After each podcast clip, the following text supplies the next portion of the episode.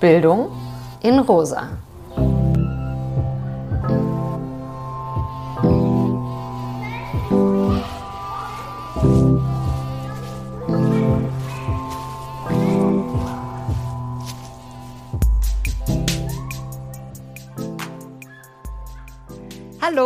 Willkommen zu unserem Bildungspodcast Bildung in Rosa. Ihr wollt sicherlich wissen, wer wir sind. Wir sind Songül und Nina und wir arbeiten in der Rosa-Luxemburg-Stiftung zum Thema Bildungspolitik.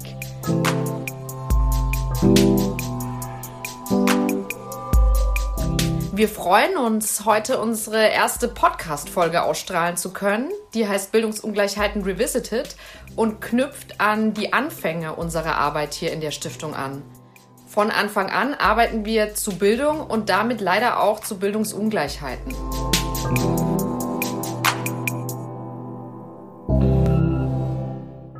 Warum beschäftigt uns das so, Nina? Na, wenn wir uns mit dem Thema Bildung auseinandersetzen, kommen wir um das Thema Ungleichheiten leider nicht rum. Denn Bildungszugänge sind ungleich verteilt. Nicht alle Menschen können an Bildung partizipieren oder ihre Bildung wird gar nicht anerkannt. Womit wollen wir uns denn in diesem Podcast beschäftigen? Wir arbeiten seit zehn Jahren hier. Das heißt, äh, in den letzten zehn Jahren hat auch im Feld Bildungsungleichheiten sicherlich äh, Veränderung stattgefunden. Und in dieser ersten Folge Bildungsungleichheiten Revisited wollen wir uns einfach mal diese Veränderungsprozesse angucken oder ob es die überhaupt gibt in den letzten zehn Jahren.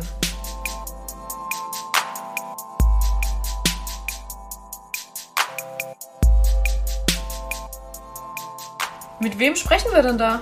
Wir sprechen mit zwei total wunderbaren Gästen und zwar mit Katrin Reimer-Godinskaya und Koray Yilmaz Günay.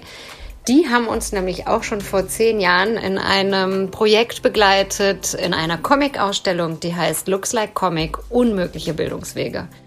In dieser Comic-Ausstellung sind auch dort schon Geschichten sichtbar von Menschen, die für ihre Bildung kämpfen mussten, für die es erstmal nicht vorgesehen war, eine gute Bildung oder überhaupt Bildung zu erhalten. Und wir gucken uns auch noch in dieser Ausstellung an, wie diese individuellen Geschichten mit strukturellen Verhältnissen verwoben sind und was sie mit denen zu tun haben. Das ist ein guter Stichpunkt, um gleich ins Gespräch einzusteigen, würde ich sagen. Und äh, ich denke, wir begrüßen einfach mal unsere beiden Gäste. Also, ihr Lieben, Katrin Koray, wir sind ja heute zusammengekommen, um mit euch zum Thema Bildungsungleichheiten zu sprechen. Und als erstes äh, würde ich gerne von dir, Katrin, wissen, was denn dein persönlicher Zugang zum Thema Bildungsungleichheiten ist. Ähm, hallo erstmal und ähm, danke für die Gelegenheit, mit euch heute zu diesem Thema ähm, zu sprechen. Darüber freue ich mich wirklich sehr. Mein persönlicher Zugang, würde ich sagen, ähm, ist einerseits äh, natürlich nach wie vor biografisch reflexiver. Also ich halte immer mal wieder an und schaue selber zurück, ähm, welchen Bildungsweg ich gegangen bin und auch die Art und Weise, wie ich den sehe, verändert sich da drin. Das ist das eine, was, glaube ich, wichtig ist. Das andere, dass ich mich beruflich mit Bildung beschäftige im Rahmen äh, meiner Tätigkeit an der Hochschule in einem schönen Studiengang angewandte Kindheitswissenschaften. Und äh, zum Dritten versuche ich auch nach wie vor, soweit es eben möglich ist, ähm, mich im Rahmen von politischem Engagement, ehrenamtlichem Engagement nach wie vor selbst zu bilden, ähm, und zwar in eher kollektiver Form. Und genau das wäre auch vielleicht ein Thema, so dieses Verhältnis von individualisierten und kollektiven Formen der Bildung in emanzipatorischer Perspektive. Also wir kennen uns ja, aber die Zuhörenden kennen dich ja noch nicht. Deswegen würde ich dich jetzt doch noch mal bitten, dass du dich äh, mit Namen auch noch mal kurz vorstellst. Genau, ja, ich äh, stelle mich gerne vor. Ich ähm, heiße Katrin Reimer-Godinskaya. Ich lebe im Norden Sachsen-Anhalts hauptsächlich, arbeite hier und äh, zwar als Professorin an der Hochschule Magdeburg-Stendal in einem sehr schönen Studiengang angewandte Kindheitswissenschaften und äh, bin der Rosa-Luxemburg-Stiftung in vielfacher Hinsicht äh, verbunden als Vertrauensdozentin, ähm, als Mitglied des wissenschaftlichen Beirats und des Vereins der ähm, RLS. Danke. Und bevor wir thematisch einsteigen, würde ich gerne von dir noch mal wissen. Na, ne, wir kommen ja wahrscheinlich zu unterschiedlichen Themen miteinander.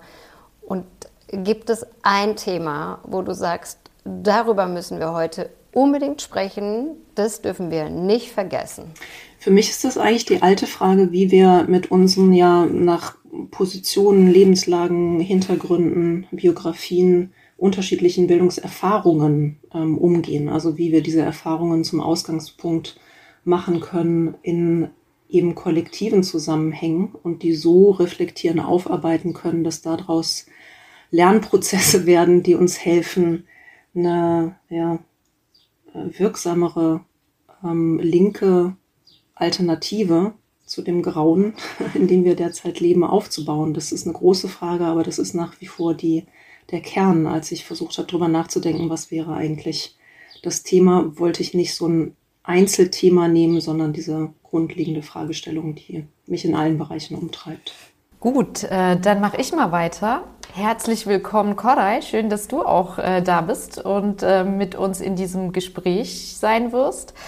Und ich würde dich auch bitten, dich kurz vorzustellen und was zu deinem Zugang zum Thema Bildung und Bildungsungleichheiten zu sagen. Ja, von meiner Seite auch erstmal vielen Dank für die Einladung und die Gelegenheit, äh, nach zehn Jahren tatsächlich mit euch nochmal ins Gespräch zu gehen und auch in dieser Konstellation ins Gespräch zu gehen. Ich freue mich sehr darüber.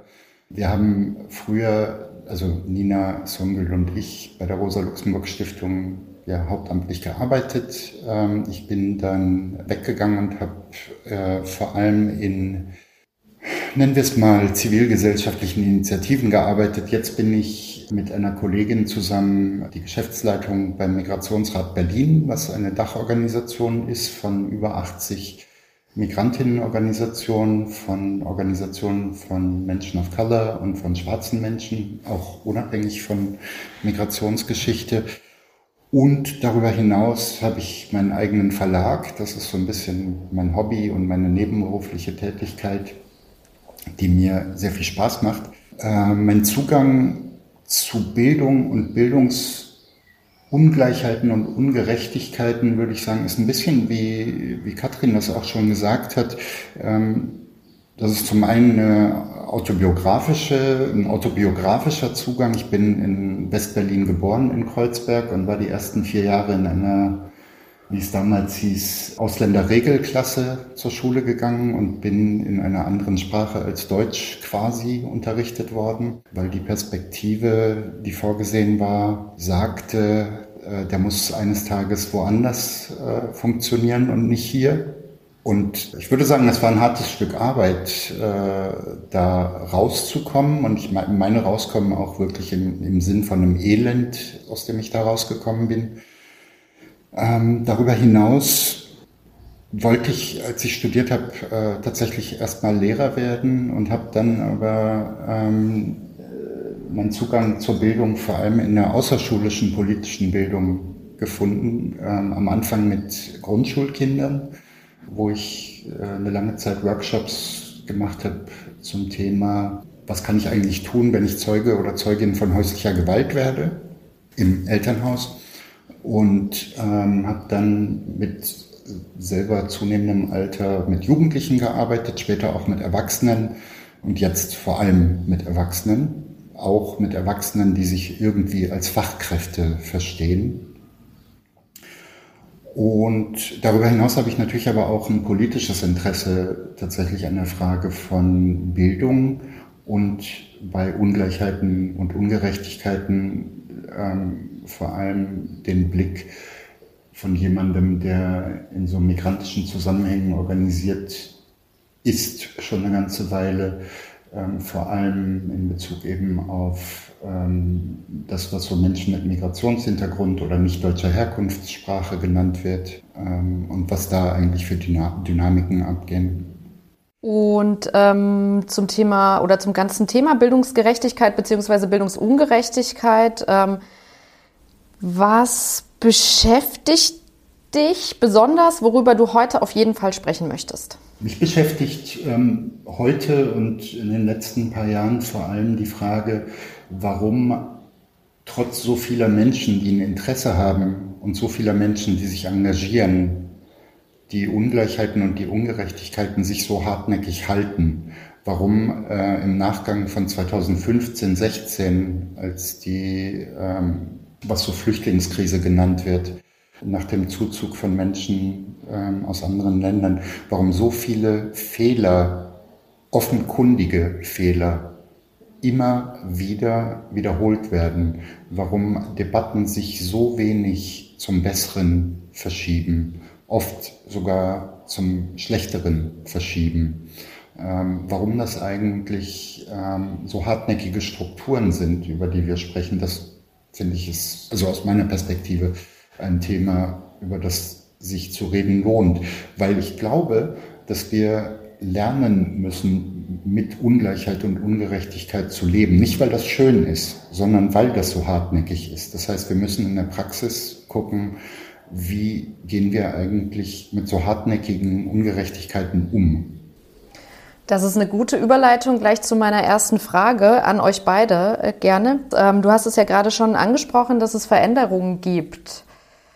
Wenn ihr jetzt auf die letzten zehn Jahre blickt, was der Zeitraum ist, in dem wir äh, zu dem Thema gearbeitet haben, seht ihr Verbesserungen, seht ihr Verschlechterungen und woran macht ihr das fest? Ich würde tatsächlich gerne anschließen an das, was du gesagt hast, Koray, weil äh, gerade in dieser Zeit äh, 2015, als es dann äh, einer gewissen Anzahl von Menschen gelungen war, diesen äh, EU-Grenzwall äh, teilweise zu überwinden, ähm, was dann sozusagen aus der Binnenperspektive als Strom, als Menge wahrgenommen wurde, was von den Relationen her vollkommen absurd ist, also nicht den Tatsachen entspricht, aber so empfunden wurde, hat sich auch im ländlichen Raum ähm, was getan und das fand ich einerseits äh, sehr bemerkenswert, dass es eben so ein Rudiment an ja, demokratischer Zivilgesellschaft hier gegeben hat, die sich in Willkommensnetzwerken zusammengetan haben, die auch stabil, relativ stabil ähm, lange Zeit gearbeitet haben und die eben versucht haben, über allerlei Unterstützungsmaßnahmen die ankommenden Familien und Kinder, jetzt vor allem darauf will ich mich konzentrieren, zu unterstützen.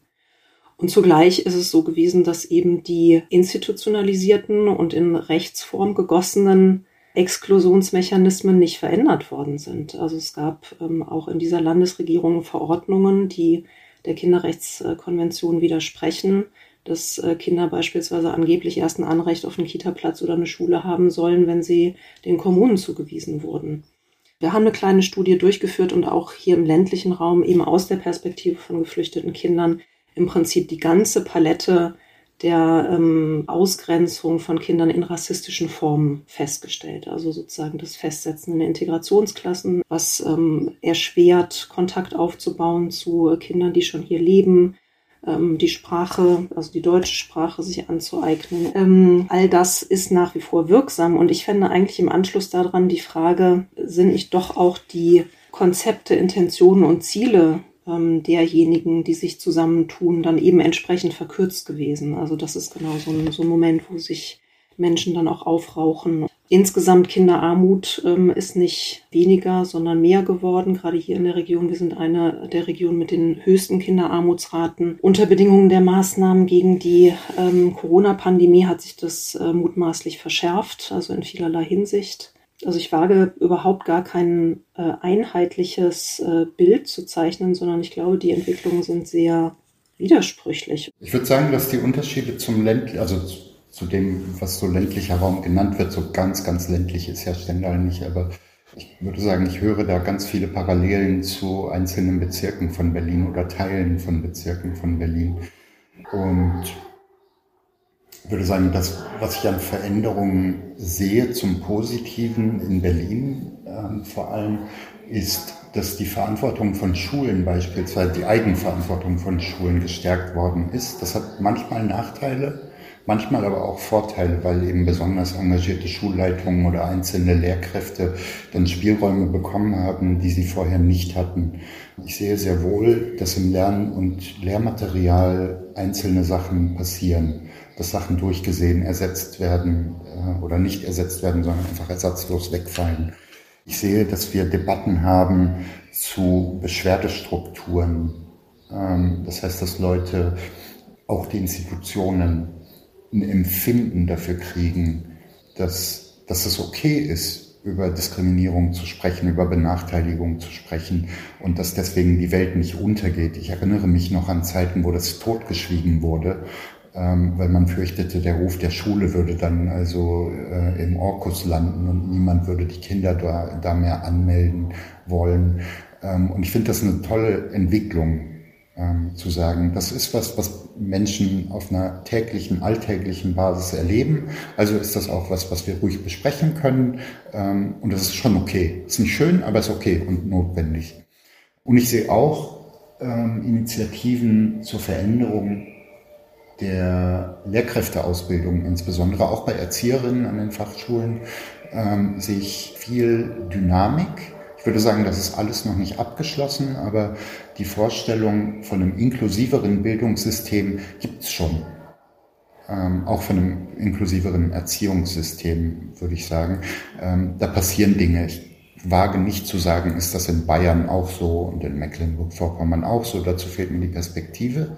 Aber in Berlin sehe ich da eine Dynamik, die mich sehr freut.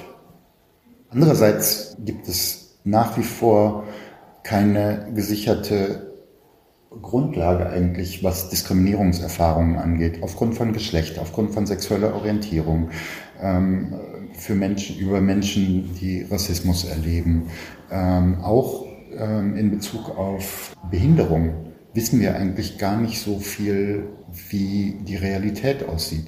Ich würde gerne noch den Bereich frühe Bildung dranhängen. Ähm, also das ist jedenfalls ein Feld, in dem ich beobachten konnte, dass eben einerseits äh, und selber auch daran teilhaben konnte, dass ähm, Fachkräfte unglaublich offen sind. Und da muss ich schon sagen, dass es aus meiner Sicht Fortschritte gibt auf der Ebene, dass ich ähm, über die Menschen vermittelt einen Einblick oder einen Eindruck bekommen konnte von vielen Kindertageseinrichtungen, die sich auf den Weg gemacht haben, wirklich ein im umfassenden Sinne äh, inklusives Setting zu entwickeln miteinander. Und zwar tatsächlich auch mit dem Anspruch von Organisationsentwicklung, jetzt gar nicht schematisch, aber mit einem Verständnis, dass sich an der Kultur was ändern muss und dass es nicht reicht, hier und da mal einen Workshop durchzuführen, sondern dass man wirklich an die Strukturen rangehen muss. Jetzt kam der Begriff der Inklusion, ist jetzt relativ häufig gefallen. Ich würde gerne von euch, also ich habe super viele Fragen, aber ich konzentriere mich mal auf eine und dann hangeln wir uns an weiteren Fragen dann nochmal ab. Also nochmal, was ist euer Inklusionsbegriff? Was verbirgt sich dahinter? Und wo liegt der Hund begraben? Ich glaube, ich, hab, ich kann das relativ äh, einfach beantworten, weil ich mich nicht ganz viel mit diesem Begriff beschäftigt habe. Was ich damit meine, ist eine Erziehung und eine Bildung, die allen gleichermaßen zur Verfügung steht und ähm, eine Bildung und Erziehung, hinter der solche Sachen wie Denkmalschutz und Staatsangehörigkeit und Klassenhintergrund zurücktreten müssen. Ähm, das heißt eine Priorisierung von gleichen Zugängen zu Erziehung und Bildung für alle. Ja, vielleicht in Ergänzung dazu, ähm, für mich wäre das eine Strategie, ein Konzept, mit dem Bildungseinrichtungen ähm, versuchen können, Barrieren abzubauen, die bestimmte Gruppen als Gruppen aufgrund von Machtverhältnissen, aufgrund von Exklusionsmechanismen daran hindern, erstens sich zu beteiligen an Bildung und zweitens aber auch die Art und Weise von Bildung zu verändern, die ähm, stattfindet oder die miteinander entwickelt wird. Die Grenzen sehe ich drin, dass äh, soweit ich Inklusionskonzepte kenne, die sich eben auf Organisationen beziehen und die institutionellen und gesellschaftlichen Rahmenbedingungen nicht hinreichend mit bedenken und eine inklusive Kita und eine inklusive Schule in einer kapitalistischen, patriarchalen, von kolonialen Verhältnissen nach wie vor mit bestimmten Gesellschaft kann es nicht geben. Also diese äh, strukturellen Verhältnisse schlagen durch auf diese Organisation. Das heißt, das, glaube ich, wäre eine Illusion zu denken, dass wir so im alten Sinne das richtige Leben im Falschen ähm, gestalten können auf kleiner Ebene. Aber wir können Voraussetzungen schaffen, um darüber nachzudenken, wie wir da hinkommen, eben auch diese hartnäckigen Barrieren ähm, überhaupt in den Blick zu nehmen. Daran mangelt es meiner Meinung nach oftmals, dass sie gar nicht in den Blick genommen werden. Und dann eben auch darüber nachdenken zu können, wie wir äh, gemeinsam uns so zusammen organisieren können, dass wir eine Handlungsmacht entfalten können, die diese Fragen wirklich stellen kann als, ähm, als Machtfragen. Da sind wir noch lange nicht. Wollt ihr da noch mal auf weiter auf Veränderungen eingehen oder ähm, nicht? Ich stelle es einfach mal so ganz offen. Also genau, also ich würde gerne die Zeit nehmen, weil ich schon, ähm, ich sitze in Stendal in Sachsen-Anhalt. Wir haben am 6. Juni Wahlen und ähm, es ist so, dass die hier völkisch grundierte äh, AfD ihr Ergebnis halten kann und äh, vielleicht sogar ausbauen kann. Mm, und das verweist, denke ich, schon auch mit darauf, dass in diesen ganzen Programmen, Projekten, Maßnahmen so wichtig und richtig und toll die sind. Und ich habe mich daran beteiligt und tue das auch weiterhin. Wir irgendetwas äh, nach wie vor nicht richtig machen. Ich weiß nicht, was es ist. Ähm, ich glaube, das hat aber auch mit der Art und Weise, wie wir unsere Bildungsprozesse gestalten, inhaltlich, konzeptionell ähm, zu tun. Und das, glaube ich, wäre wichtig, sich nochmal vorzunehmen und wirklich miteinander zu überlegen, wie wir das ändern können.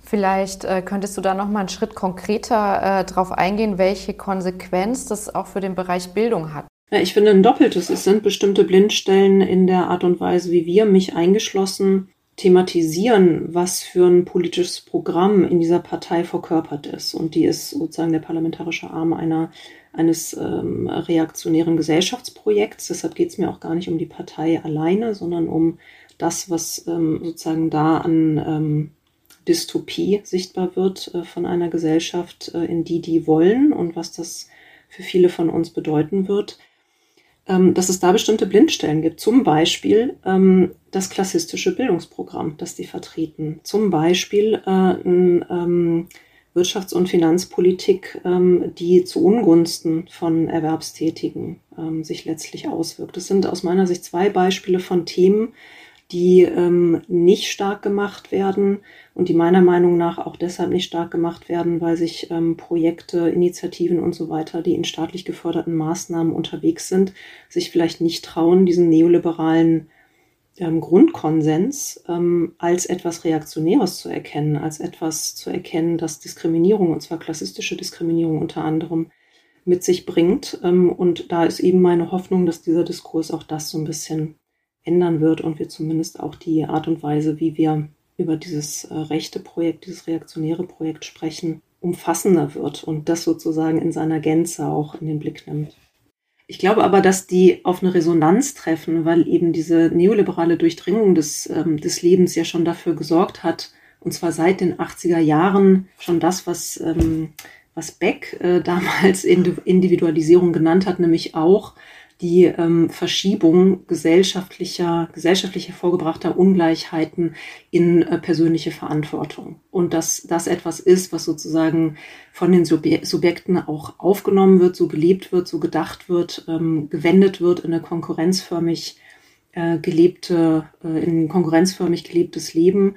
Diese Impulse gibt's unter Studierenden bei uns auch. Das zeigt sich in so ganz äh, kleinteiligen Diskussionen um Fragen von was wird unter gerechter Notengebung verstanden? Wird kooperativ, also wirklich kooperativ miteinander studiert und gelernt? Oder werden vielleicht kleine Teile des sich angeeigneten ähm, für sich behalten, um es dann selber zu präsentieren, eben nicht geteilt?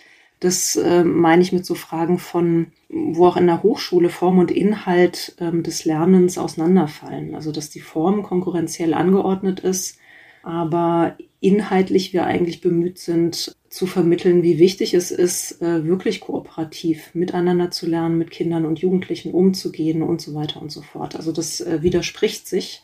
Und ähm, ja, das, äh, damit versuchen wir irgendwie jeden Tag umzugehen im Hochschulsystem, aber sicherlich auch in anderen Bereichen des Bildungssystems. Aber ist das nicht ein bisschen wie ein Kampf gegen Windmühlen? Weil ich würde ja sagen, die, diese sozialdemokratische Lüge, dass Bildung zur Rettung führt und ein Ausweg ist, das ist eine Lüge und Leute wissen das auch. Es gibt nicht äh, unendlich viele gut bezahlte Stellen. Ähm, es gibt nicht unendlich viele gute Karrieren, also erstrebenswerte Karrieren, wenn man jetzt so normativ denkt.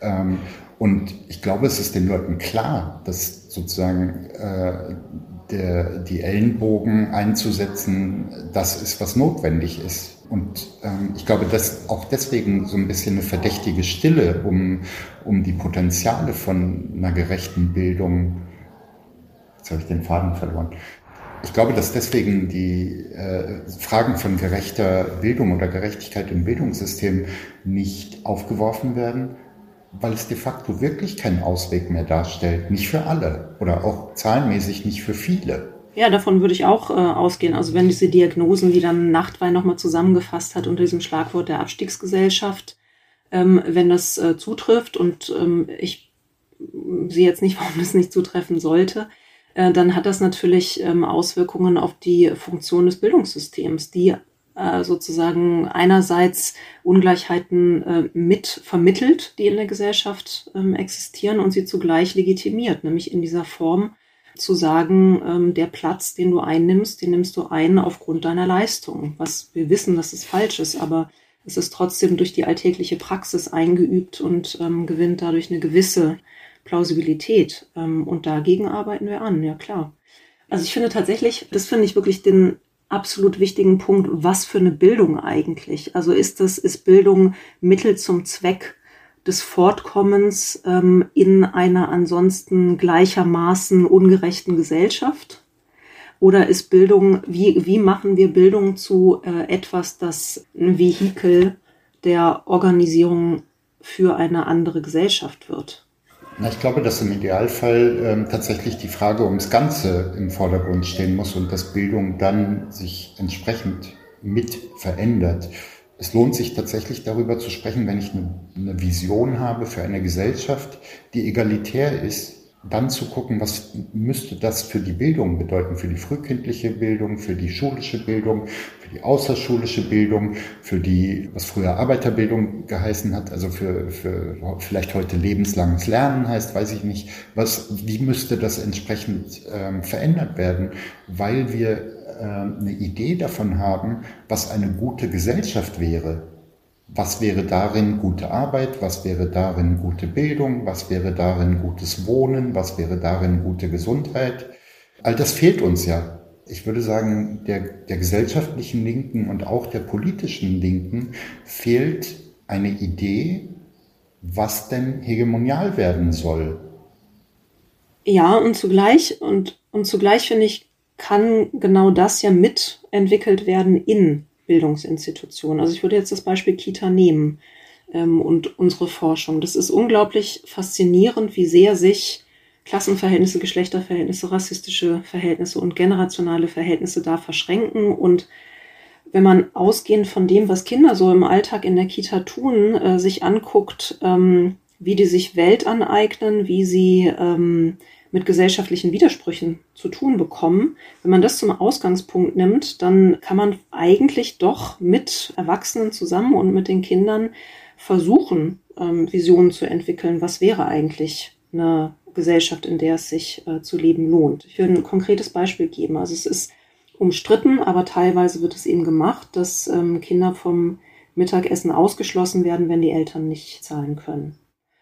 Manche tun es, manche tun es nicht. Und ähm, Kinder, die davon betroffen sind, haben eben deutlich gemacht, dass sie darunter leiden, ähm, dass sie mitessen möchten, zumal wenn die Eltern beispielsweise, weil sie einen Sprachkurs besuchen oder oder oder nicht pünktlich kommen können, um sie dann vor dem Essen abzuholen. Dann sitzen sie und müssen zuschauen, ähm, wie andere Kinder essen. So, und wenn man sich jetzt ein bisschen anguckt, was stehen da für Begründungszusammenhänge dahinter, dann ist es ähm, unter anderem die Annahme, dass Eltern, die auch nicht viel Geld haben, entweder weil sie ALG 2 beziehen oder prekär mehrfach beschäftigt sind, aber zahlen, dass die dann sauer werden können, dass die das als ungerecht empfinden. Oder die Fachkräfte selber finden das auch ungerecht, weil sie teilweise ja auch ähm, nicht den leichtesten Job fürs beste Geld machen. Das heißt, da sind wir mittendrin in Fragen von miteinander verschränkten rassistischen und Klassenverhältnissen. Das heißt, diese Konflikte, die in der Industriesoziologie ja ähm, vorgeführt worden sind, am Beispiel von Kernbelegschaften und LeiharbeitnehmerInnen, die finden wir in der Kita, in der frühen Bildung. Das heißt, da wird darüber entschieden, ob in so einer ArbeiterInnen-Alltagskultur solidarisch miteinander umgegangen wird oder diese Konkurrenz fortgeschrieben wird. Also wir sind eigentlich mittendrin in diesen ganzen ähm, Diskussionen, in denen es um gesellschaftliche Transformation geht. Koray, du hast einerseits gesagt, ah, gut ist, dass wir über Diskriminierung mittlerweile reden können. Es gab Zeiten, da konnten wir das nicht.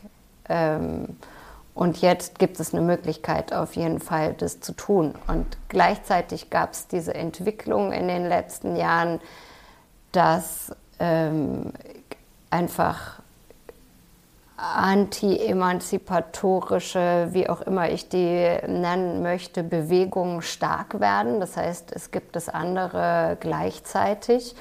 Und dann frage ich mich, ihr seid ja trotzdem schon ganz schön lange dabei. Äh, was motiviert euch? Was stärkt euch, äh, dabei zu bleiben? Und vielleicht habt ihr ja sogar eine Praxiserfahrung, in der ihr sagt, boah, das passiert und das gibt mir auch Mut, daran weiterzumachen. Also nicht nur so abstrakt, sondern auch im Konkreten nochmal zu gucken, was, was passiert da auch, wo habt ihr was gelernt? Genau. Wahrscheinlich ist das Max Horkheimer oder was der gesagt hat, er ist theoretisch Pessimist und in der Praxis aber Optimist. Ähm, ich glaube, dass das ein Motor ist für mich, wenn, egal wer das gesagt hat. Ähm, ich, ich bin theoretisch, wenn, wenn ich darüber nachdenke, immer Pessimist. Und ich glaube trotzdem, dass jede konkrete Person es verdient, den minimalen oder nicht minimalen Zugang zu bekommen, die Möglichkeiten zu bekommen, die im Rahmen des Möglichen da sind. Und die sind immer da.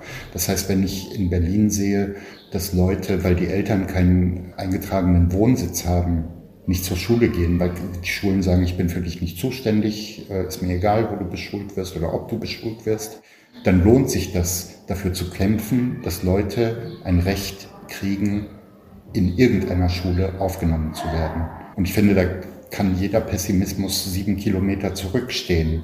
Dann ist das eine Kind, obwohl die Eltern äh, keine, polizeiliche Anmeldung haben, ähm, sozusagen schon mal mit einem Fuß drin. Und ich finde, dafür lohnt sich das immer. Ob daraus das große Ganze verändert wird und wirklich wir zu einer besseren Gesellschaft kommen, weiß ich nicht. Das ist ein Dilemma. Ähm, Momente wie, wir haben ein sehr schönes kleines Projekt hier in äh, Stendal Stadtsee, wo wir seit mehreren Jahren versuchen, so ein Community Organizing in Mini-Versionen aufzubauen, wo ganz verschiedene Menschen zusammenkamen. Ähm, Menschen, die in Ostdeutschland ähm, selbst und ihre Eltern und Großeltern schon gelebt hatten, ähm, die sich also ja als ähm, Herkunftsdeutsche äh, verstehen, ähm, Menschen, die aus Syrien und andernorts geflüchtet und hier angekommen waren. Ähm, ich selbst, meine Frau, KollegInnen aus Berlin. Ähm, wir haben zusammen ein kleines Projekt aufgebaut, in dem wir parallel zur Tafel ein Essensangebot gemacht haben ähm, und Menschen eingeladen haben, ähm, reinzukommen, zu essen, mit uns miteinander zu sprechen und Erfahrungen zu teilen. Und Gespräche, die da stattgefunden haben, beispielsweise, die, das war so eine zweite Ebene, die, daran erinnere ich mich bis heute. Das war unglaublich berührend ähm, und ist auch zurückgemeldet worden, dass es total wichtig war. Also beispielsweise eine Frau, die in einer Werkstatt für Menschen mit Beeinträchtigungen arbeitet und sich ähm, aufgeregt hat, nicht beklagt, aufgeregt hat darüber, wie ungerecht sie entlohnt wird und was für eine anstrengende Arbeit sie für das wenige Geld macht. Oder eben Menschen, die erzählt haben von den Verletzungen, ähm, die über die 10, 15, 20 Jahre in der Nachwendezeit ähm, bei ihnen sich eingenistet haben. Eben immer wieder zu versuchen, reinzukommen in die Erwerbsarbeit, immer wieder zu scheitern äh, und letztlich sich eben in diesen 1-Euro-Jobs und äh, sonstigen schlecht bezahlten Jobs ehrenamtlich um Kinder, um Ältere zu kümmern und so weiter. Also diese Gespräche, die sind berührend, die sind wichtig und das ist letztlich auch das, finde ich, was Kraft gibt, weil ich da merke, dass es einen Unterschied macht. Mir und uns in oder uns auch äh, bei der Arbeit geht es ja auch so, wie das bei euch teilweise, würde ich sagen, durchgeklungen ist, zumindest bei mir angekommen ist, dass manchmal die Auseinandersetzung mit Bildungsprozessen und Bildung, wie sie eigentlich sein sollte, auch so ein bisschen so eine Ohnmacht ähm, hervorruft, weil irgendwie es da diesen Punkt gibt von, das werden wir in dieser Welt eh nicht erreichen. Ähm, also äh, macht das zumindest in meiner Arbeit. Ähm, deshalb haben wir uns auch ja entschieden, ähm, in dieser Podcast-Reihe und auch generell in unserer Arbeit äh, zu versuchen, das hinter uns zu lassen und visionär zu, zu denken. Und Katrin, du hast es ja auch am Anfang schon angesprochen. Ne? Was sind eigentlich linke Alternativen, die wirksam sind? Wir wissen, wie viele Sachen schlecht laufen oder ähm, warum sie schlecht laufen. Aber es ist total schwer, äh, dorthin zu gucken, wie es denn aussehen würde. Äh, Koray, du hast es die gute Gesellschaft genannt, ähm, wie die eigentlich aussehen würde. Und äh, an der Stelle würde ich euch jetzt äh, kurz mal äh, bitten, euch auf ein kleines Experiment einzulassen und vielleicht mal eure Brille äh, kurz abzusetzen und dann wieder aufzusetzen. Und in der Zwischenzeit äh, ist die Brille nämlich äh, rosa geworden. Jetzt stellt euch vor, die Brille ist rosa geworden und ihr guckt einfach durch. Und äh, die Gesellschaft um euch rum ist jetzt tatsächlich eine gute Gesellschaft äh, geworden. So, gibt viel Glitzer und äh, bunte Farben und alles Mögliche. Und auch die Bildung ist eine Bildung, die es in einer guten Gesellschaft gibt. Was seht ihr denn als erstes durch eure rosa Brille? Vielleicht würde ich dem Feenstaub was anderes vor, vorziehen, nämlich den Staub von einstürzenden ähm, großen Systemen. Also ich finde, dass die ähm, dass ein bisschen mehr Irritation und ein bisschen mehr ähm, ausgehend von dem, wie es halt so ist, ganz sinnvoll wäre.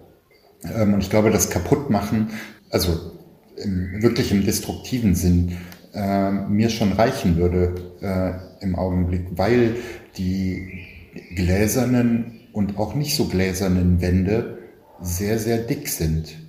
Könnte mir, natürlich könnte ich könnte jetzt sagen, ja, wir orientieren uns an universell gültigen Menschenrechten. Ähm, das wäre schon viel wert, äh, wenn die Menschenrechte tatsächlich universell wären. Aber das sind große und ähm, große Themen und ich glaube, dass erstmal kaputt zu machen, was universell geltenden Menschenrechten im Weg steht, schon sehr viel wert wäre. Katrin, du hattest gleich eine Assoziation. Ich hatte ganz viele. Also das eine, was mir in den Sinn kam, was ich nicht gesehen habe, aber was mir in den Sinn kam, waren produktive Streits. Also ich habe mir was Lautes vorgestellt. Ich habe mir viele Menschen vorgestellt, die ähm, sich streiten, die äh, nicht genau wissen, wohin es geht, aber dass es eben Formen und Orte gibt, an denen das stattfinden kann. Und das setzt eben voraus, dass es diese Orte gibt. Dann habe ich mir versucht vorzustellen, was wären eigentlich solche Orte, die können draußen sein, die können in Gebäuden sein. Diese Gebäude müssen auf jeden Fall auch anders architektonisch äh, gebaut sein, als es so die klassischen kasernenartigen Gebäude sind, in denen Schule äh, groß geworden ist was gehört noch dazu? Zeit, andere Zeitstrukturen, Entschleunigung, aber eine produktive, eine abgesicherte Entschleunigung für manche, die so privilegiert sind wie ich, hat ja diese Corona-Zeit anfänglich tatsächlich eine Entschleunigung mit sich gebracht, die erstmal so ganz angenehm war, aber eben weil ich abgesichert bin, finanziell und sonst wie. Das wären also Voraussetzungen, deshalb meinte ich, gehört eben zum Bild auch äh, eine Gesellschaft drumherum, in denen es ähm, eine grundlegende ähm, Absicherung gibt. Ja, und das ist diese ganzen kleinen Inseln, die es ja durchaus gibt, ähm, dann eben sich füllen. Also sowas wie eine kleine Gruppe, die diese, dieses Angebot parallel zur Tafel macht. Kleine Initiativen hier und da, sogar kleine Initiativen Fridays for Future hier in der Region oder WaldbesetzerInnen und so, dass Menschen Zeit haben, sich zu treffen, zu überlegen, wie wollen sie die notwendige Arbeit, Sorgearbeit wie auch andere Arbeit verrichten, umstrukturieren wie wollen sie ihr politisches Gemeinwesen äh, gestalten? Das wäre all das, was mir so in den Sinn gekommen ist. Ich habe noch eine Frage dazu. Äh, habt ihr eine Vorstellung davon, was ihr dann, wie würde eure Arbeit aussehen? Was würdet ihr am liebsten machen? Das tun, was ich eigentlich in der außerschulischen Bildungsarbeit tun würde, nämlich überlegen, was sind die Themen der Menschen, die kommen. Nicht ein fertiges Curriculum zu haben, das ich irgendwie runterbrechen muss äh, und dann sozusagen quasi in Lehr-Lernform vermitteln muss, sondern wirklich selber mich fragen, was will ich eigentlich lernen, äh, was wollen andere lernen und das gemeinsam miteinander zu tun. Also wirklich Form und Zeit zu haben, eigentlich so Bildungsarbeit zu machen, wie ich ähm, denke, dass sie sein sollte. Ich würde eine ganze Weile schlafen, glaube ich. Und eine ganze Weile am Strand liegen und äh, eine ganze Weile äh, nichts tun. Also nichts tun im Sinn von äh, zweckgerichteter, funktionaler, äh, auch von notwendiger Arbeit. Ich würde mir gönnen, äh, zu entspannen. Ich finde, dass das Leben wirklich schlaucht und äh, insbesondere unter den Bedingungen, unter denen wir jetzt hier leben, trotz natürlich, wie Katrin gesagt hat, äh, abgesichert sein und keine ganz existenziellen Sorgen zu haben, ähm, schlaucht es. Und ich finde, ähm, darunter leidet auch, das kann ich in Bezug auf mich sagen, aber ich würde das, glaube ich, auch ausweiten auf viele Menschen, die ich kenne. Ähm, darunter leidet auch Kreativität und darunter leidet auch die Auskunftsfähigkeit. Wie würdest du eigentlich leben? Was würdest du lieber tun? Und das ist eine Schande. Ich finde, das ist eines der gravierendsten Probleme, dass ganz viele Leute gar nicht wissen, wie sie gerne leben würden. Und da nehme ich mich gar nicht aus. Ich wünsche mir das. Ich hätte das sehr, sehr gern. Aber schablonenartig zu sagen, ich würde dann manchmal fischen gehen und manchmal Ackerbau betreiben, ähm, funktioniert für mich nicht.